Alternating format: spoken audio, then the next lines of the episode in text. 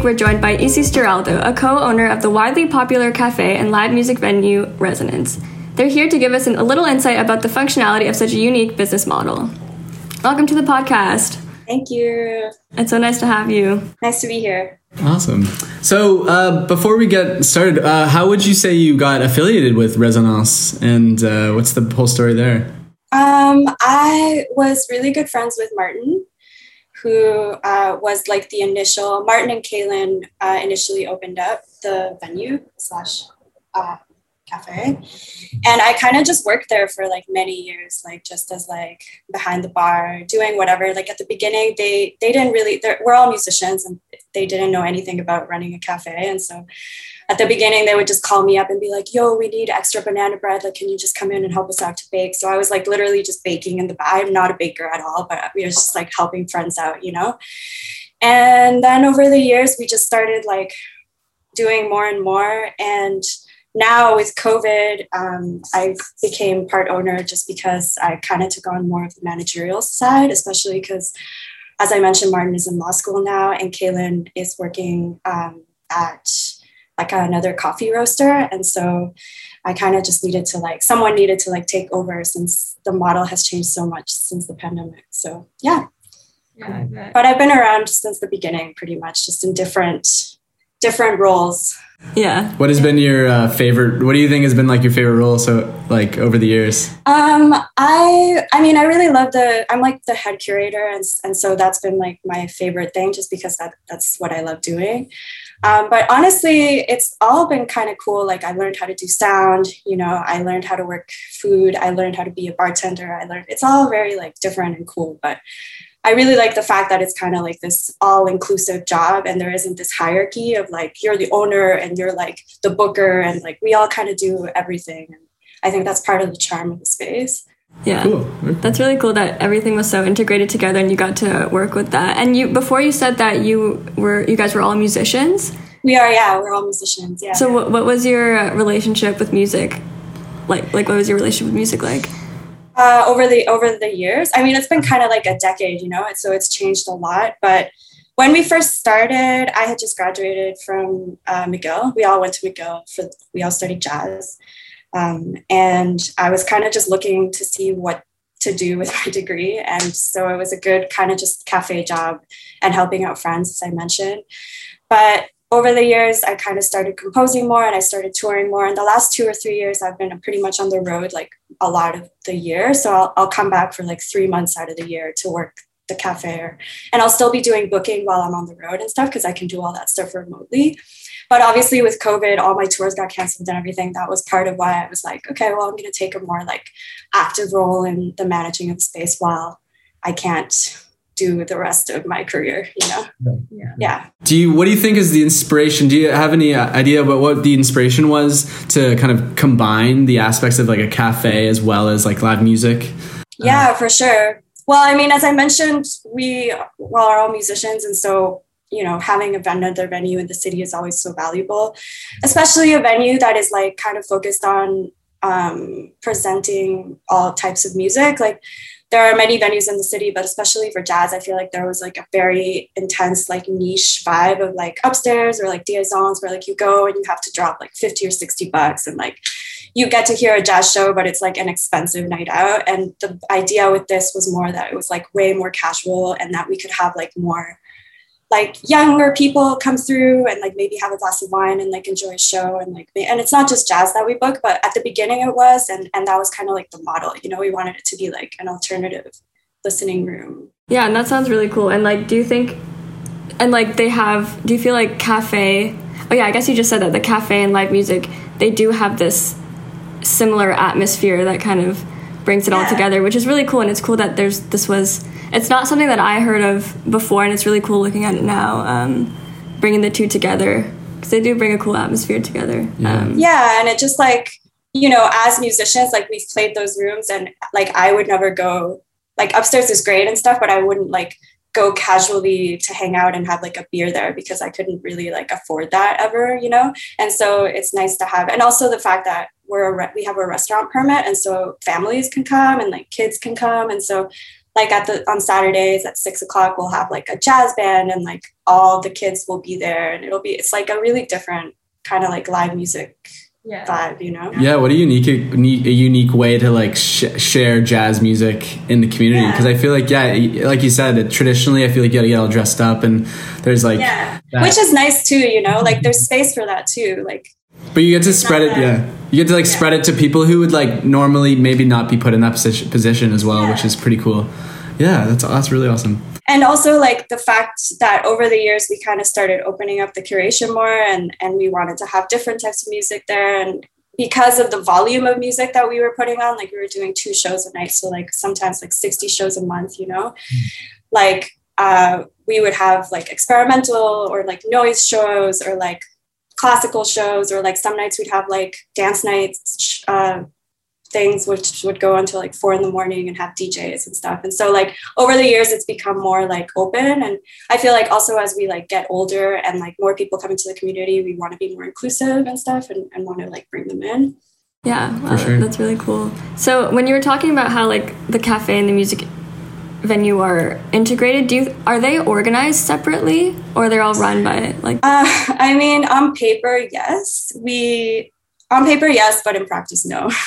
like on paper, we a few years ago we um, started this nonprofit called Les Sympathiques, and that's kind of like you could think about that as like the curator of the space. And the reason we did that was basically because we really wanted to have support from the Canada Council and from the CALQ and all that. And the best way to do that was to have a nonprofit kind of like functioning alongside the business. And so, yeah, that's we started that, but uh, it's kind of like the same people. It's just that we kind of have these two little umbrellas that do different things in the space. wow, cool. that's really cool. Yeah, and uh, yeah, what um, for Les Sympathiques? Um, it's just like a nonprofit. Are you guys? Uh, is it? Um, are you organized and are you trying to help anyone in the community type of thing, or is it mostly just uh, another way to put curate shows? It's pretty much like I would think about it as like the production house or something. Like, but the Sympathetic like produces the shows, and so basically, if we run a series or something, then we apply for a budget or we like apply for a grant, and then um, the Sympathetic will like pay out the musicians. And so, partly why we started doing that is because. when we opened, the whole idea with the shows was that it was going to be a giant bucket kind of thing. And like it, there was no cover, and that like there would always be live music, but people would just donate money into the bucket. And then, like, you know, obviously we were so naive and like thought that everyone would give so much money because we were booking really great musicians and like professional musicians. And like the idea was to keep the, the caliber of the music like kind of high. Um, but it was kind of a disaster. Like we would empty out that bucket and it would be like, eight dollars for like two sets of music and stuff. And so we were like, okay, this model does not work. Then we tried kind of like us fronting the guarantee as the cafe, and like that also didn't work because it would just literally be us like taking all the cash from the sales all day and like giving it to the musicians. So that didn't work. So we've tried a lot of things, but this way it's like sustainable because we have a budget and we can kind of like not affect the cafe. The cafe can keep the sales of the like the night and then the nonprofit can kind of like hand out the money. So, yeah. That's great that it worked out like that. Do you think that that first model that you were talking about, um, people took advantage of that? And was it I think, yeah, it's complicated, man. Like, I think, I think in an ideal world, it would have worked, you know? It's just that I think, you know, music is so, it's, it's not properly, um, what's it called like valued in our society. I mean properly in the sense that like i don't think that there's necessarily a culture of like pay what you can to music. People kind of just think like oh whatever like if it's pay what you can then it should it's not valuable. And which is an interesting thing like it's not the case at all but it's almost like people's psychology like as soon as you put a cover it's like they take the show more seriously or something. That's what we've learned which we mm-hmm. didn't know before but yeah, Which is kind of funny, like like charging pe- someone for the same amount of same type of music, Yeah. and like oh, you're honestly just like giving it for free before that. Yeah. But people just there's a disconnect in that, I guess in that. yeah or like giving it for free or more like putting the responsibility on the individual kind of you know to like to value what was being um put on because like it's like the maintenance was still there we were still doing sound checks like we were still like everything was still really nicely produced but um yeah, we learned that that just isn't human nature, I guess, or we're not there yet as a society or something. I don't know. And that, Too bad, yeah. yeah. And Hopefully we get there soon. yeah, that is interesting to bring up that. And now I was just thinking now, like, what did I think? Like, if I thought differently whenever I paid cover for like a show or whatever, and I never really thought of it like that. But yeah, Yeah. that's really cool. Yeah. Well, especially because like if you put in a dollar in a bucket and there's like five musicians on stage, you just paid like 20 cents to those musicians for, you know, like I know people don't think about it like that, but it's like those are people's livelihoods and like they put in a lot of time into their work, into their instrument, into their craft. And so it's it's yeah. Now that you have the nonprofit, do you find like oh, there's the amount of musicians that are looking to play at uh, Resonance are is increasing? Well, right now it's a shit show to be honest. I, well, Right now maybe yeah. not right now. I know it's a bit it's a bit of a weird um, time, but yeah in the past i mean we've been very fortunate that we've always had a, a lot of people in the community who play you know there, there isn't a shortage there isn't um like there isn't too many spaces in the city you know what i mean Yeah. so it's not like musicians are like oh man like i have like tons of gigs right now. Like if anything like it would be so nice to see more venues pop up in the city. Uh, there used to be so many more venues like in the in the 60s and the 70s montreal was like packed with venues and it was i feel i don't know but it seems like it was such a cool scene. Like there was just like live music everywhere all the time you know? So that's changed a lot obviously. Um, so yeah we've always kind of it's been very easy to book the space. Like it's never been difficult. Yeah We were also really curious about. Um, did you have any big artists that like started out performing at Resonance and now they've gotten like pretty big? Like, do you remember? well i mean i don't i guess i don't know what you mean about with when you say big but yeah i mean that's yeah we've had a lot of artists grow in the space and one of the reasons that it, we found it so good to have music all the time is that we're able to give young artists like a residency or like give them a, a room so that they can like experiment and try things out. And like a lot of times you'll get a gig and it'll be like a one time thing and you have to like show all your work at that gig and it's very serious and like you like there's no room for like error really or like for exper- experimenting with your art. And the whole idea was to behind having live music all the time is to have a space where people can kind of grow and like just like try try ideas out and like fail but also maybe succeed in other ways. And so i don't know if i would like frame it in the sense of like someone's like famous now but i do think that there's been so much growth when you see like artists that were playing there like five years ago as to how they sound now. It's like pretty amazing. So that's that's kind of cool and I'm sure they like just are so grateful for you guys to be able to provide that space for them Yeah. too, as and play a role in their growth as an artist, which is so amazing and so impactful. yeah. yeah it's definitely like a symbiotic relationship you know Yeah. yeah Were there any like p- specific memorable performances you might be able to? I mean, so many, man, over the years, so many. Um, let's see. I mean, my my favorite musicians in the world are Knower and Louis Cole, and they're based in LA, and they're friends of mine. Um, they weren't friends of mine many years ago, but we actually played our first show. I opened for them one time at Resonance, and that was amazing. Knower, I don't know if you know them, but they're an amazing kind of like funk, weird like projections and crazy band from LA. So that was like a top thing for me. Yeah. But also a lot of like kind of more highbrow, I guess, jazz musicians have come through, you know, like people that are well respected in the in the in the jazz community. So that's been kind of cool. Uh, sorry, what instrument do you play, or or what kind of kind of I play I play piano and synthesizers. Oh, wow. That's And nice. Martin is a bass player and Kaylin is a saxophone player. Oh wow, Have you, ever, have you ever thought of ma- about making a resonance band potentially? We have in the past for sure. Yeah, we've all played in different kind of like arrangements together or like with different people. Yeah. The house, sure the house happened. band. Now- yeah. Now it's a little more difficult because, as I said, Martin and I moved to Toronto, and um, and Martin's kind of doing this law school thing, and so I feel like there's going to be like a switch. But yeah, I mean, I'm sure it'll happen again at some point if uh, if we're able to make it through this this craziness. Um, do you have any regular performers at Resonance? Um, like serious? Yeah, definitely. Yeah. Yeah, we have a lot of residencies. Usually we try to have residencies run like every three months. And so we'll have people kind of like come in on a weekly or on a monthly basis to just kind of like present their like composers and residents. And so they can like write specific things for their series.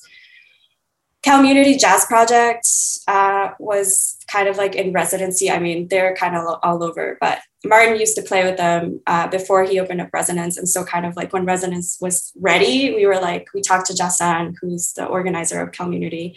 And uh, I don't know if you are familiar with Kalmunity, but they're kind of like a hip hop um, social justice collective that are do very kind of like cool, uh, fun music and uh, every sunday we would have them kind of like stop in and, and play and it was that went on for many years i don't know what'll happen after but but yeah that was definitely like a featured long-term residency cool That's really cool. That's so special.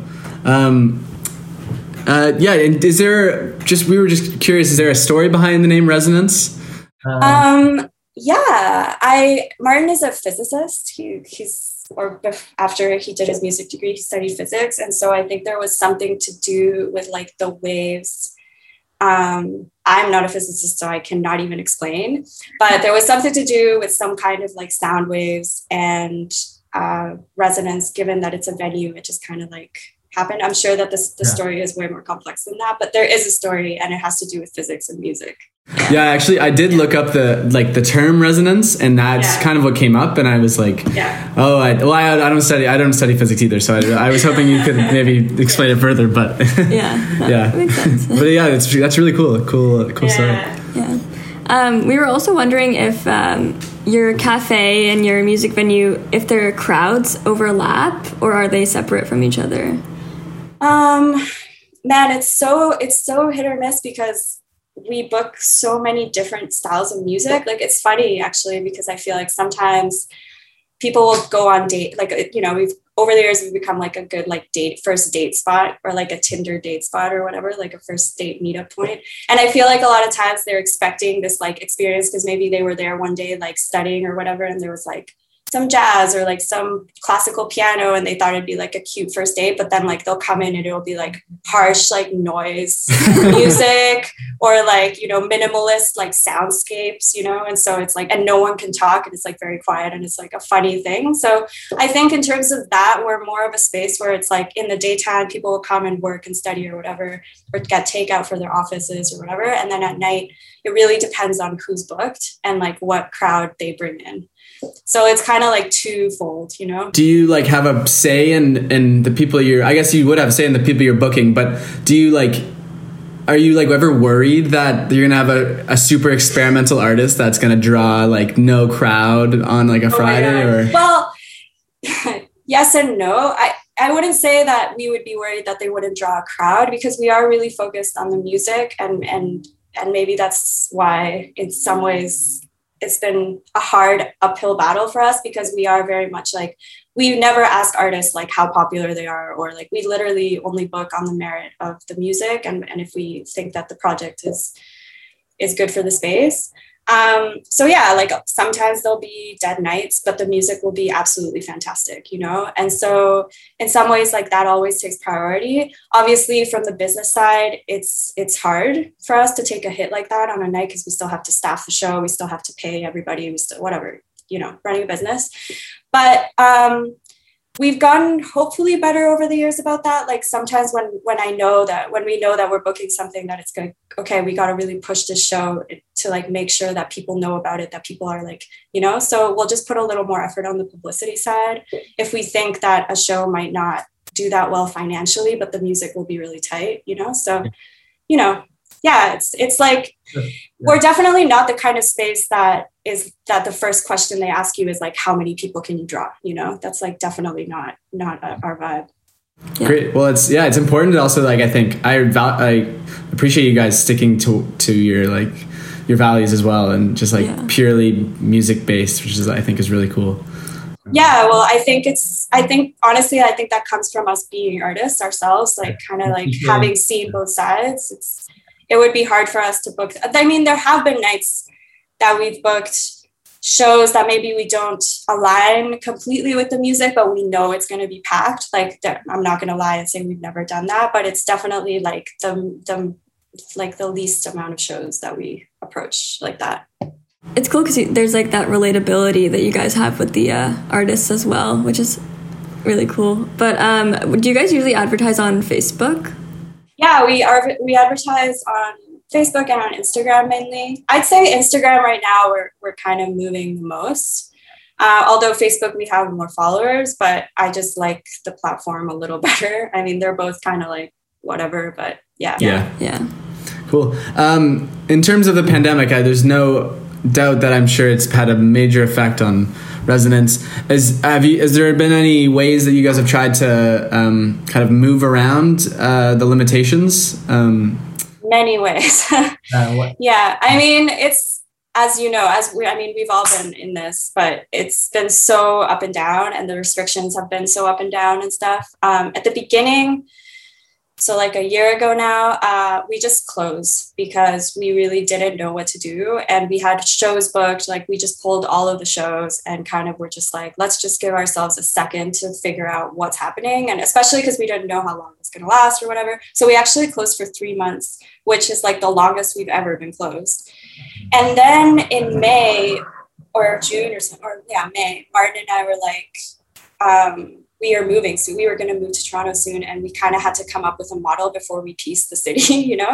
So we were like we need to reopen and we need to come up with a way to like get this moving. And so the two of us just worked the floor like we would work like seven days a week like 10 hours a day just like the two of us because we had laid off the, the staff and everything like there was no one really employed and we we figured something out like we figured out a model like obviously there's like so much to do in terms of like protective wear and like making sure like the food sanitation like there's just a lot of like technical stuff that we had to change um and then in July, we kind of opened it up and hired all the staff again, and or like we have a, a reduced team. Martin likes to say that we're kind of like on low power mode right now, you know. Yeah. Mm-hmm. So yeah, like we have a tiny team, um, and yeah, we're we're trying to do it now. It's only takeout. We haven't reopened the room just because we're a semi basement, and also like we just never thought that service without vaccination, like it just didn't seem like a good idea to us and i'm really glad actually we made that decision because there's been so much start and stop with that and which is really hard on any business um, and then in terms of the music side we we've run a couple of series we did a live stream series starting in july that was just like remote which was really fun because i was able to kind of hit up my friends that live all over the world that like i tour with or like that had never really been in the space or something but like that I've always talked to them about it. And so it was cool to include them.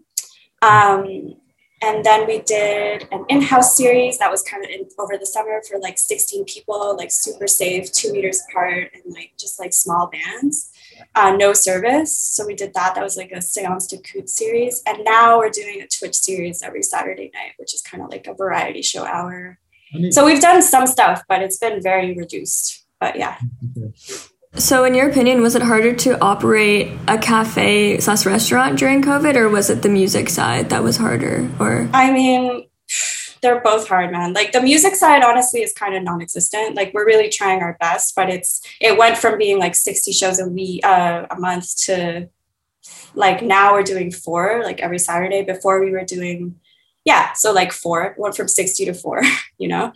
Um, but yeah, the cafe, it's it's difficult in the sense that it's so unpredictable. You know what I mean? Like we just don't know what's going to happen after. And right now we kind of have a bit of a model, but it's all dependent on the subsidies that we're getting from the government. And the subsidies are reducing every month. And so, like in July, the, the subsidies will come kind of to a halt. And that's kind of, that'll be like what we, we don't know what'll happen, but pretty much like the idea is like if we can get our numbers up in July, then we'll be able to make it. But if like if the numbers are still kind of like not happening and the subsidy runs out, like there's no way that we could function. So that's the big question mark right now. Yeah, and that yeah, I feel like the uncertainty is such a big theme and just um, I'm surrounding everyone's lives yeah. right now, which is crazy. Yeah, and totally. I, yeah, yeah, yeah, wow. But it, it's I'm very impressed by the ways you guys have tried to like move around and these limitations and Yeah. stuff. So Yeah, you just got to kind of like be on your feet every day, you know? yeah, for sure.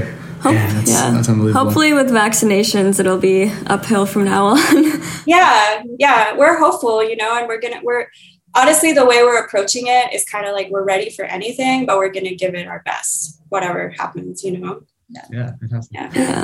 Um, moving back to the just prior, I guess prior, probably like prior to COVID, but um, you've kind of had an interesting look at the Montreal music scene, I guess, over the years and its development. How would you say it's maybe changed uh, over the years? Um, I guess I don't know. I mean, the the Montreal music scene is such a general thing. Like, there's so many scenes within that that umbrella.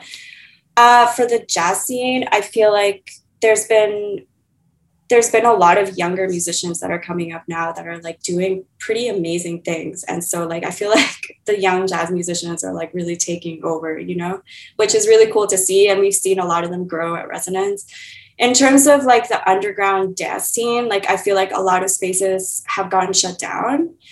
And the idea behind doing kind of like a dance night with like djs and like having it be more like an inclusive like kind of queer space that seems to be like a needed space in the city right now to me. Like a lot of places are just yeah they're obviously they're already like underground spaces and so it was never really like a legit thing but i feel like before there was maybe more more room for those parties to happen. And as the city gets gentrified it gets bought up and all that um, i feel really lucky that we can do parties like that because of our sound restrict like technically like i don't know if it's like we are a legal space but in the sense like of neighbors and stuff we could have a lot of issues going until four in the morning but we've never had issues. And so I'm, we're we're really lucky that we've been able to provide that kind of vibe for the community. For sure. Do you think being in the like where you're situated, kind of in the Mile End area, has played a, a role in your like success as uh, becoming like a staple in the community, in the music community as well? maybe maybe yeah definitely. I mean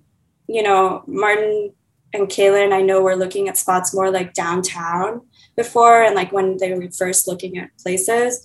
And i wonder what that would have been like you know? Like i wonder if we would have lasted as long as we have.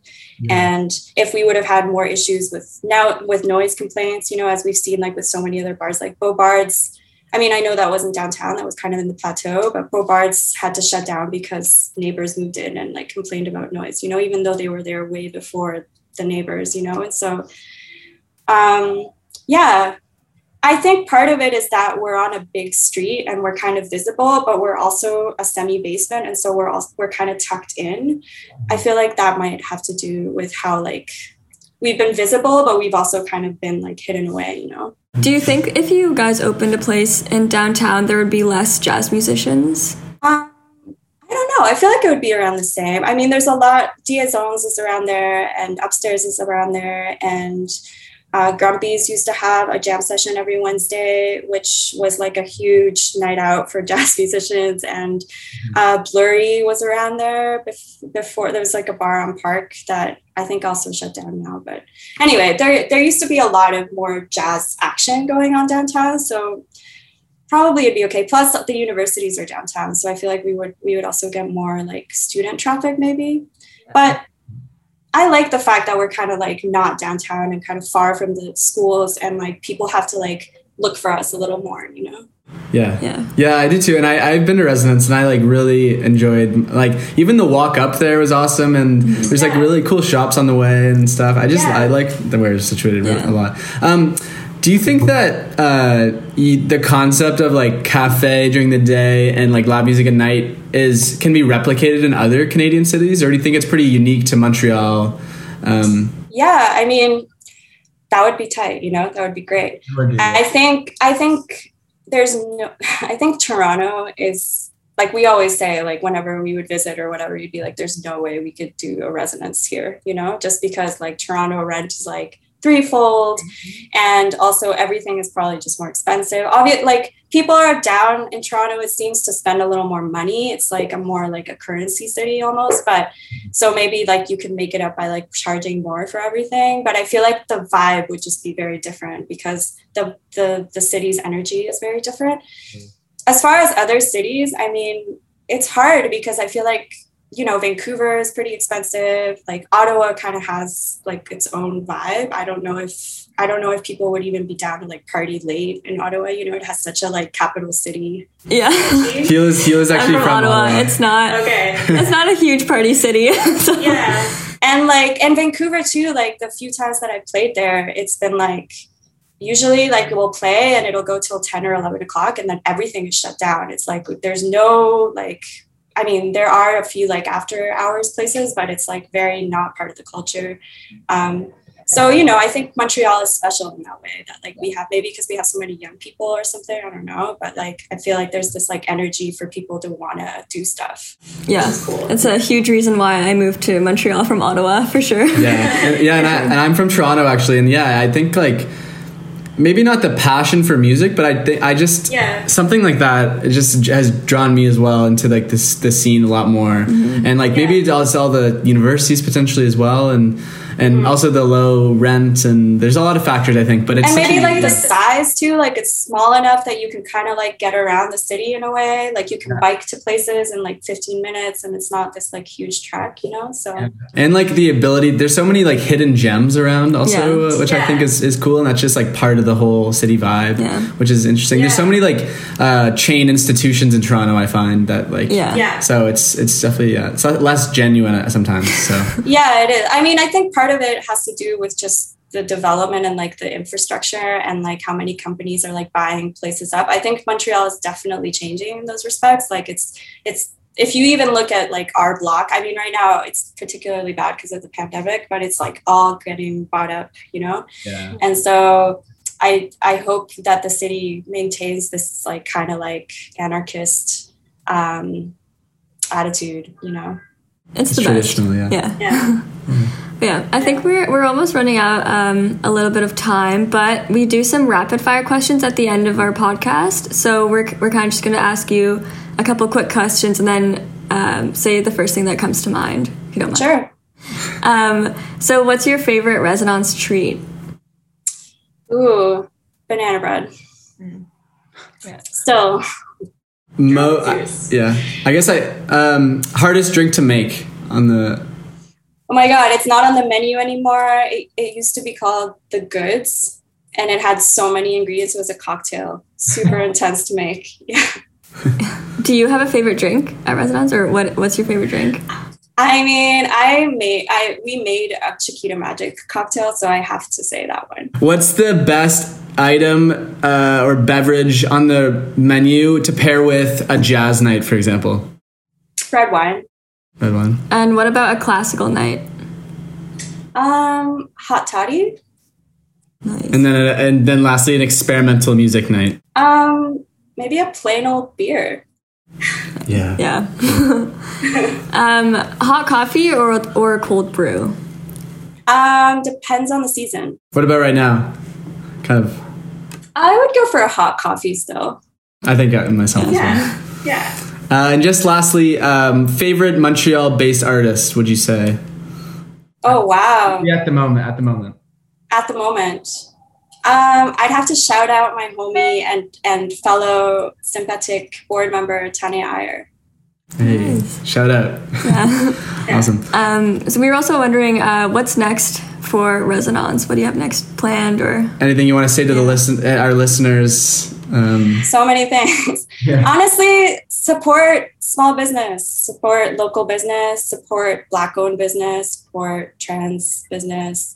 Um, you know yeah that's the main thing. Right now are hard times for small businesses and so and everything every little thing helps and as far as what we have planned the main thing we have going on is check out our twitch series every saturday night on twitch tv slash floriphone records which is our mini record label um, we're presenting so much cool stuff that artists from the city are releasing right now like we're trying to make it as current and as local as possible and it's cute. We kind of like hang out in the chat. It's kind of like being at resonance, but virtually. So. Oh, Oh, that's, that's awesome. sweet. Great. Well, thank you so so much for your time and for talking to us today. Yeah, no problem. Thank you for having us. Thanks again for coming on the podcast. Uh, tune in next week for uh, another episode of uh, the Music to Life podcast.